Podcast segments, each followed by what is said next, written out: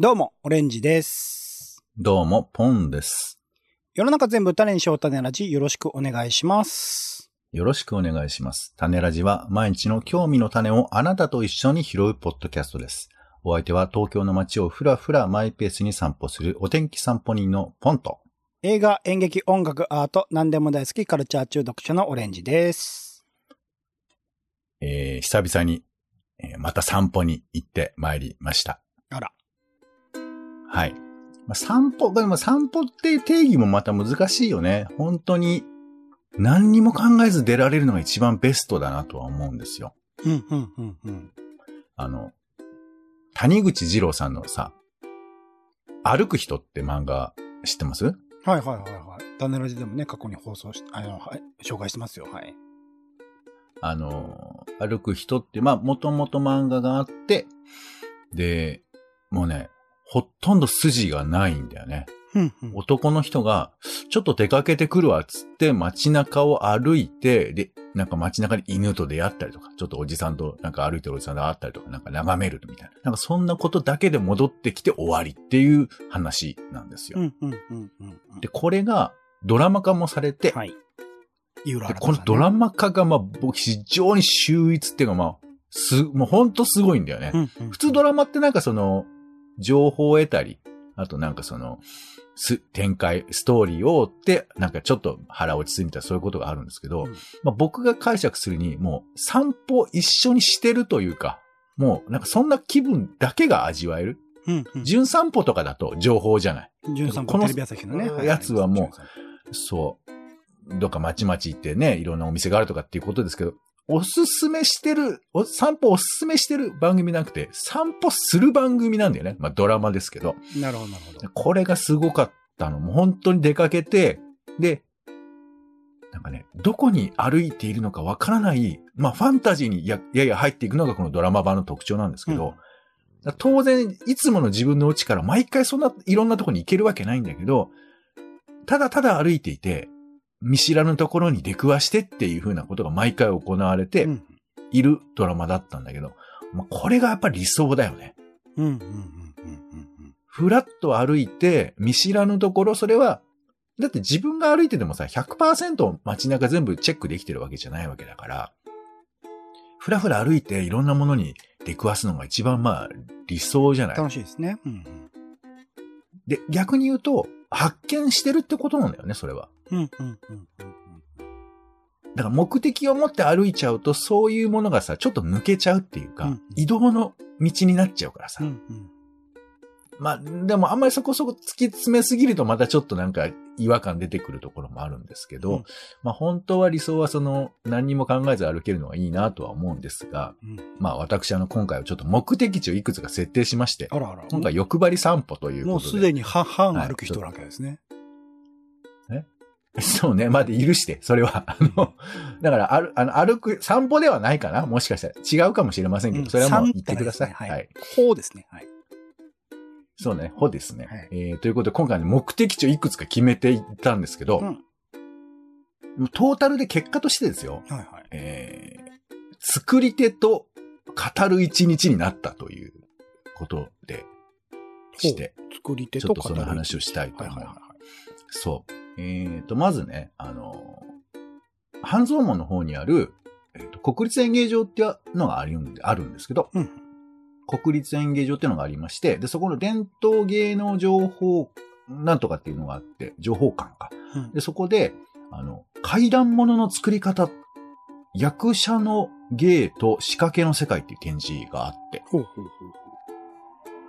あの、歌舞伎とかでさ、なんかまあ、四谷怪談とか、まあやったりするわけですよ。はいはいはいはい。ありますねまあ。四谷怪談って今時ちょっとあんま知らないてないかもしれないけど、まあなんか、あれよ、あの恨みを持った奥さんが旦那さんを、まあ最終的に襲っていくみたいな話ですけどですけどね。うんそうそうそう。みたいなやつもあれば、結構その、幽霊とかさ、人玉とかが出たりとか、うんなんか人を脅かすもの、うんあの、なんか、狐が9本尻尾持ってて、まあこれも妖怪ですけど、そういうのが出てきたり、ね。あと、まあ、これちょっと妖怪ものかわかんないんだけど、なんかその、巨大なガマ、ガマガエルみたいなやつが出てきて、はいはい。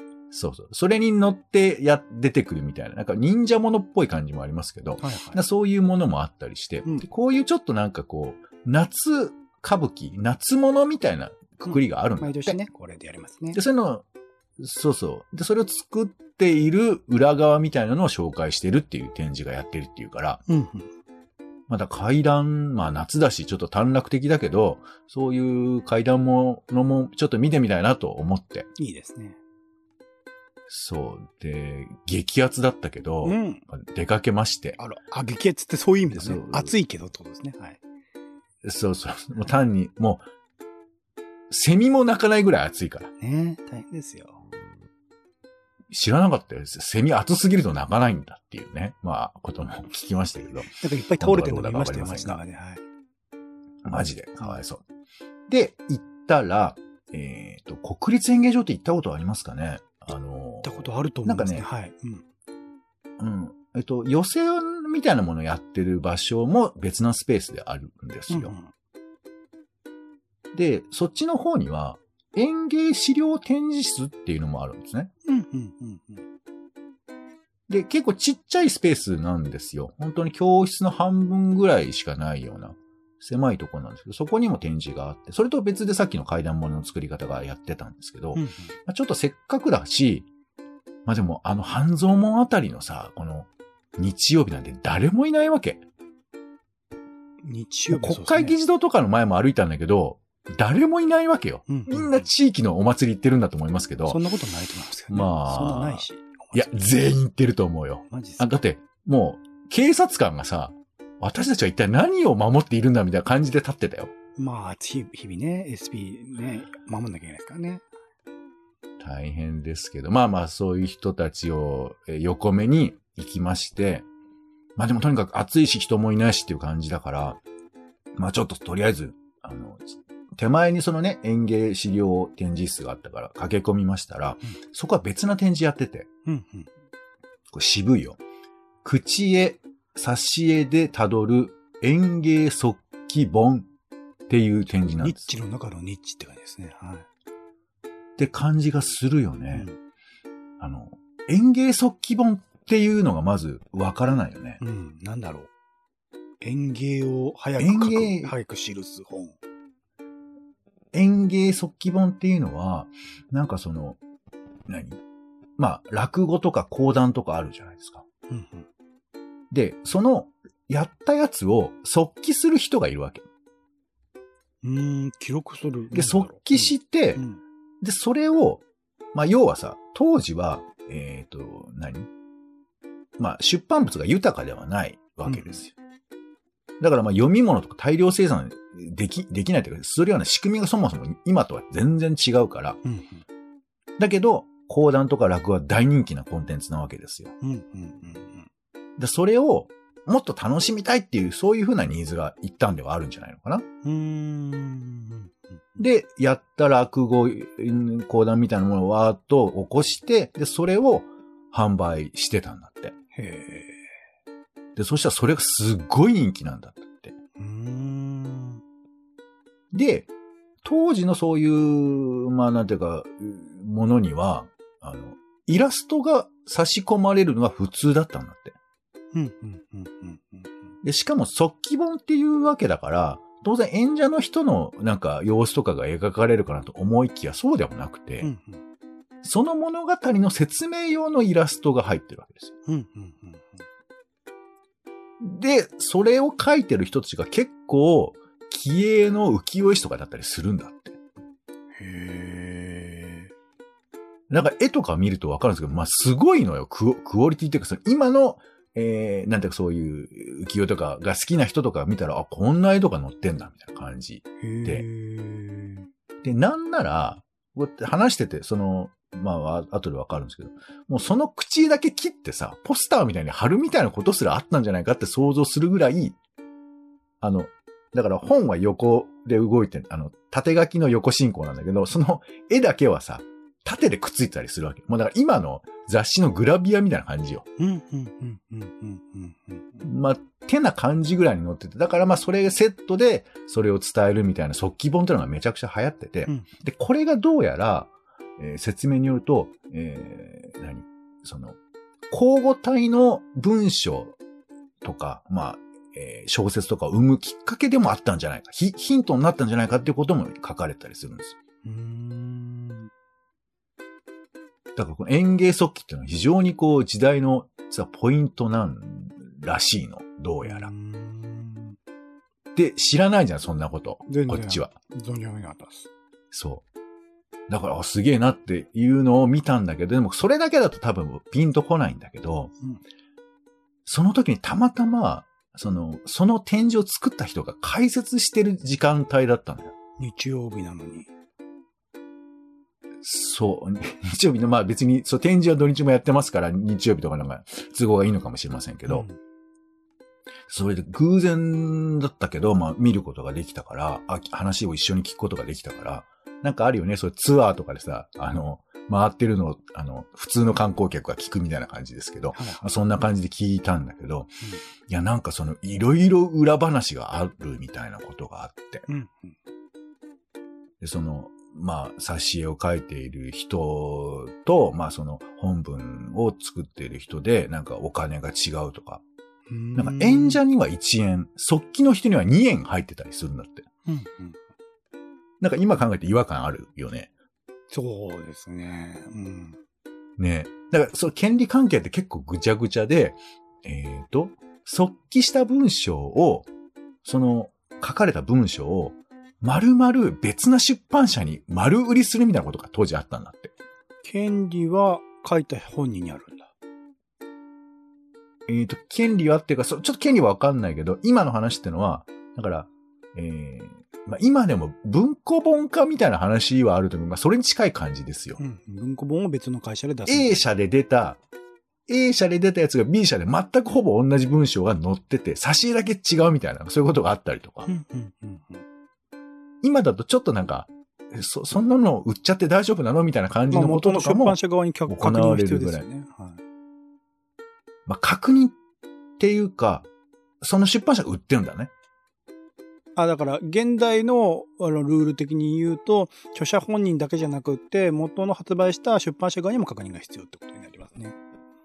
そうそう。だ、だけど、おそらくもうちょっとラフなんだと思います。うんそういう僕らが思ってる観念よりもうちょっと違うんだと思うんですけど、とかいう話。あと、講談社ってご存知ですよね。はいはい、大きいですね。マガジンの会社だ。これ今、よくよくこの流れでいけば、講談社って何の会社かっていうと、この講談速記を売る本を出してた会社なんですって。へえ、そうか、だからか。で、ちょっと俺、あの、後り調べしてないから、もうちょっとディティールあるんだと思いますけど、その講談社の元の会社が、その、講談の、なんかね、権利関係で揉めたんだって。うん。だから、もともと講談速記を載せる雑誌を出してたのに、講談速記載せられなくなるんですって。へえ。そいで、オリジナルで講談を作って載せるっていう流れになるんだって。はほいで、まあ、そこまではわかんないけど、まあ、うん講談社が生まれるってことじゃないの、あ。なるほど、なるほど。講談、そういうことね。はいはいはいはい。そう。だから結構その出版業界の、なんか、なんていうか、キーポイントみたいな時代を作ってるんですよ、これは。で、さらにお話としては、まあ、その、えっ、と、説明してくださった方は、あの、特に口絵の方の解説をする方で、うんずっとその木版の、まあ、浮世絵風なものが描かれてたんだけど、な石板とかになっていくわけよ。うんうん。でこの石板を聞いてピンとくる人は朝ドラ好きだと思いますけはいラど、ーマンでね今朝ドラでは石板の話が出てきてまして、石板印刷あ、ポねン。さん見てるんだ。へえ。そう。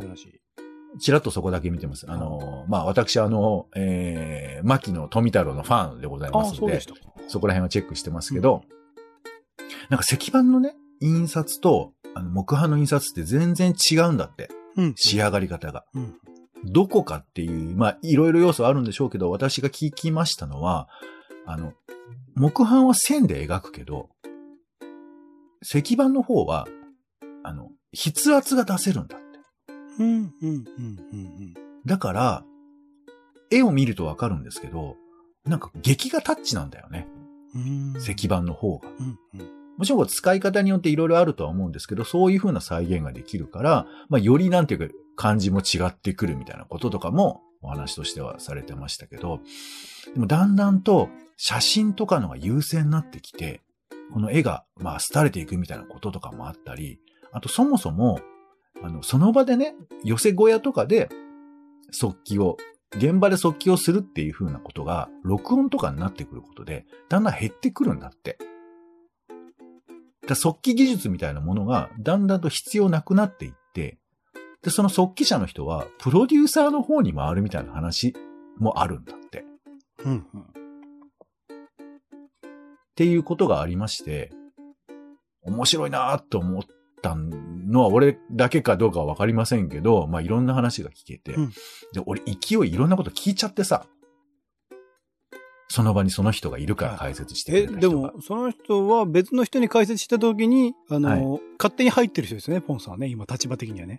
勝手にそこに合流していった人ですよね。その人がいきなり話しかけてきた。そう、だけど、質問ありますか？って言って、質問ないわけよ。大体そういうのって。はあ、はあはあはあはあ、そしたら外から質問しに来る人がいたっていう、質問おじさんが。そうそうそう、質問おじさんがやってきまして、ねそれでいろいろ聞きまして、そういや、でも面白いなと思って、うんうん。講談社の始まりみたいな話もあればさ、そのお金のこともあるし、あとだんだんそれが下火になっていくみたいな話も面白くて、うん。で、で、そもそもこの研究っていつ頃からやられてたんですかってちょっと聞いてみたの。ほうほうほうほそしたら、1990年ぐらいからこういう挿絵みたいなものを研究が進んだっていう話を聞いうて、だからこの余計にこの講談速記の挿絵なんてもっと後らしいんだけど、なんでかっていうと、美術史的なものからも外れているし、それからメインのその文章とか文芸みたいなところからも外れちゃうんだって、ここの研究って。だからそこについて着目されることがなかなか、まあ、情報はあるのよ。情報はあるんだけど、なかなか着目されなくて。で、その人は、まあ、とある、えー作家さんの、まあ、画家さんの研究をしてたんだって。うんうんで、その中に園芸の雑誌に載ってるってことはし、ちょっと知識として知ったけど、詳しいのがわかんないなって言って、たまたまその、おそらく園芸の国立園芸場に勤めたんだろうね。うん地下に行ったらめちゃくちゃあるってことを知って、うんうんうんマジっすかーっつってこの展示に至ったみたいなことを言ってた。いへえ。や、そんなことあるんだなと思って。で、そういうの聞くと、なんかより面白くなってくるじゃない、うんうんうんうん話を聞いて。だからなんか、俺ついてんなと思ってラッキーと思いつつ、えー階段ものの作り方の方も覗いて、はいはいはい。で、そっちの方は、あの、そもそもだけど、俺があの、歌舞伎のことを1ミリも知らないっていう状況があったので、うんうんああ、ガマ可愛いな、ぐらいなことで、えー感想は終わってしまいましたけども。マジっすか？まあ、そっちはそっちで面白い。作り方は？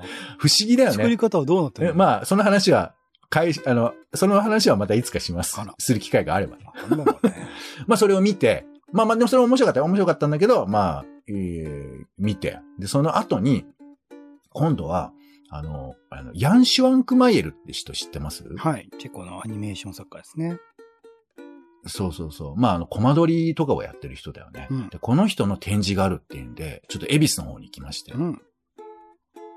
で、俺、全然知らなかった、あの、えっ、とね、ギャラリー、リブレ6ってところか。で、そこに行ったら、ま、あの、小泉八雲さんが書いた階段っていうものに、あの、彼が挿絵を描いてるんです。こうんうん。れちょっと前なんですけど、その原画みたいなものを展示したりしていて、うんで、あと、その、ヤンションクマイルさんの、その、お、家？家ってのはすごく、なんか特徴というかすごいのよ。もう博物館みたいなとこらしいんですけど、うん自分の家だよまあ、。いろんなで、別に展示も、あ、こ公開もしてるわけじゃないんだけど、そう。で、そこが、あのー今ね、映画、ドキュメンタリー映画みたいになってるんだって。その、説明しているものを。う。はいはいはい。だけど、それは日本ではまだ公開されてなくて、うんうん。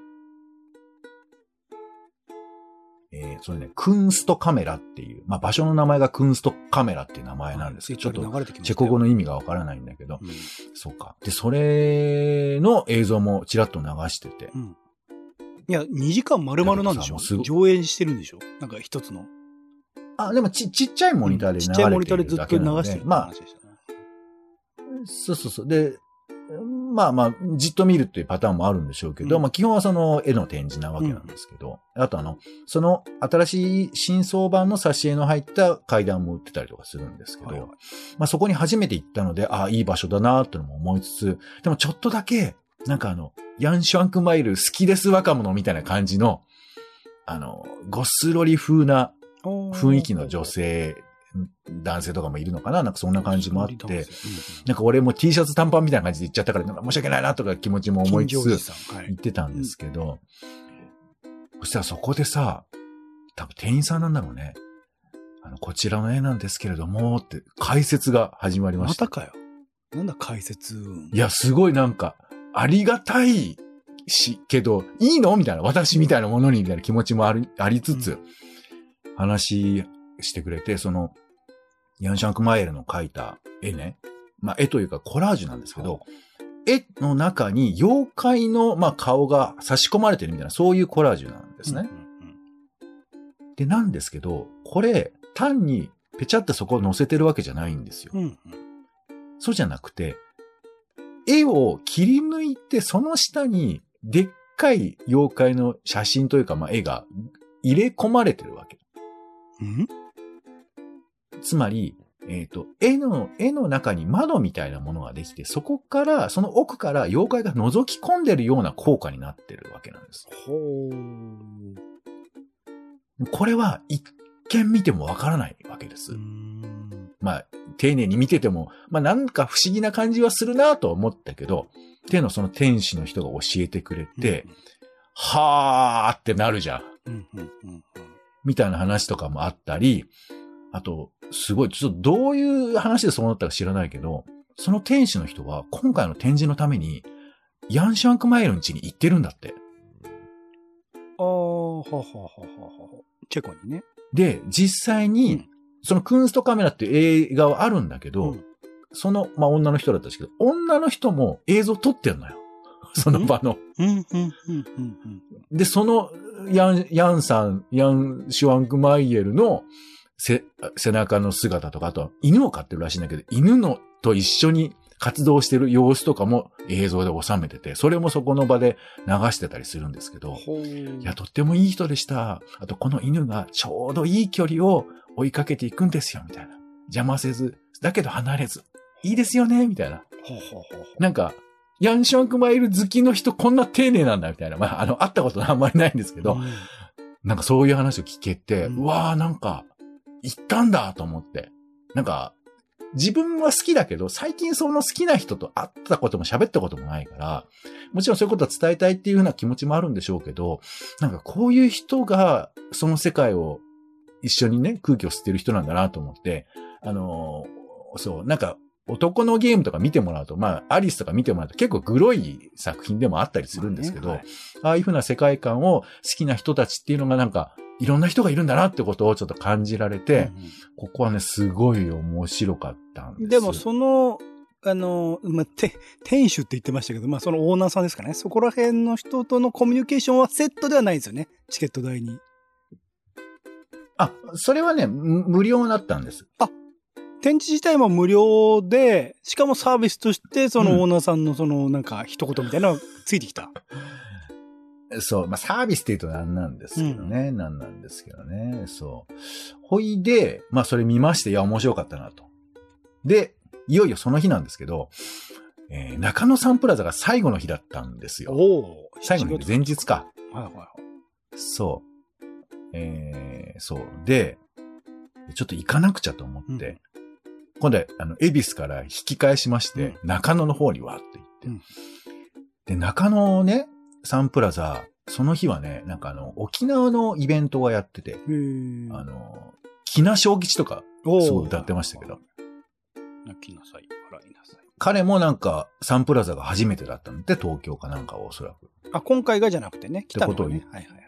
そうそうそう。あの、そうそう。だから、やっぱり思い出深いなんて話してましたけど、中に入れたんですよ、サンプラザ。今回。へえ、チケットなくても。そう。で、中っていうか、サンプラザのホールに入れたの。へえ。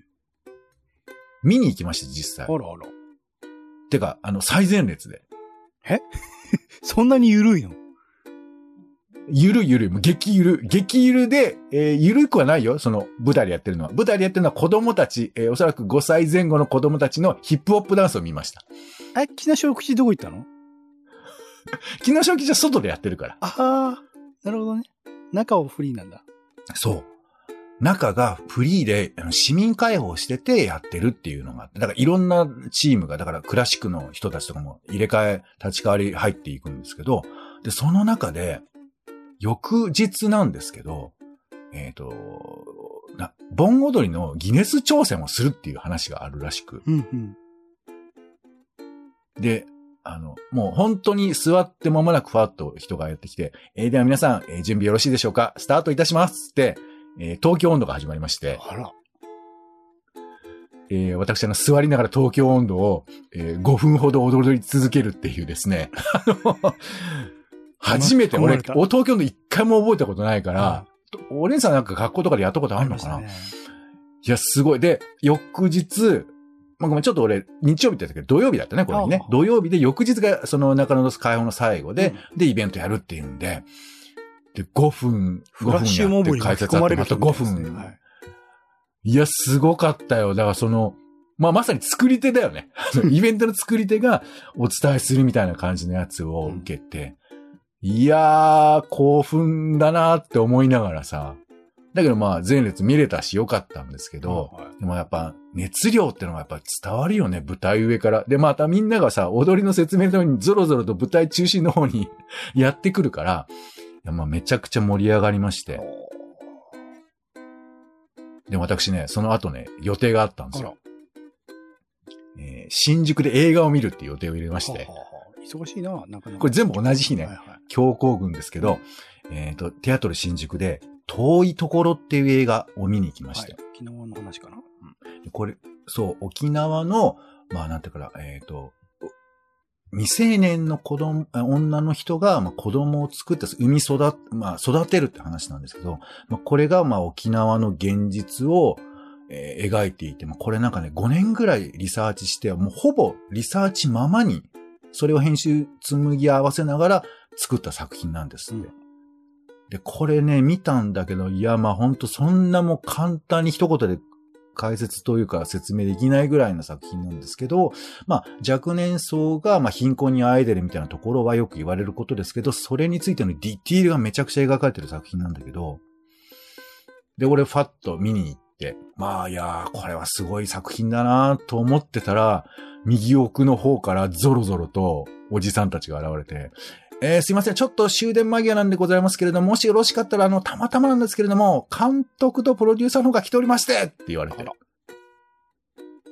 で、まさかの、えー予定なし舞台挨拶が始まりまして、いや、これがね、ちょっと時間あんまないですけど、めちゃくちゃ良かったんですよ1。分だから。うん。いや、すごかったのよ、うん本当に。これ良かったんで、まあ、良かったら、ぜひ、あの、この映画見ていただきたいんですけど、なんかね、質問が溢れ出すような、もうみんな5つぐらい質問あったんだけど、全部シンクってる質問が出てて、これは面白かったなと思って、うまあ、まあ、詰まるところ、作り手の声ってのは、やっぱ、聞くとめちゃくちゃいいぜっていう話だ。うんですけど、うんなんかそんなこともありますね。いい皆さんじゃないですか。よろしかったら、はい、街に行っていろいろ出くわしていただきたいと思います。はい、ということで、種ラジは、えー、ツイキャス、Spotify、Apple Podcast などで週に2回配信しておりますので、皆さんよかったら、えーぜひ聞いていただきたい、チェックいただきたいと思います。皆さんからのお便りもぜひお待ちしております。ということでございました。ということでお時間です。次回もよろしかったらお聞きください。お相手はカルチャー中毒者オレンジとお天気散歩人のポンでした。種ラジ。また。また。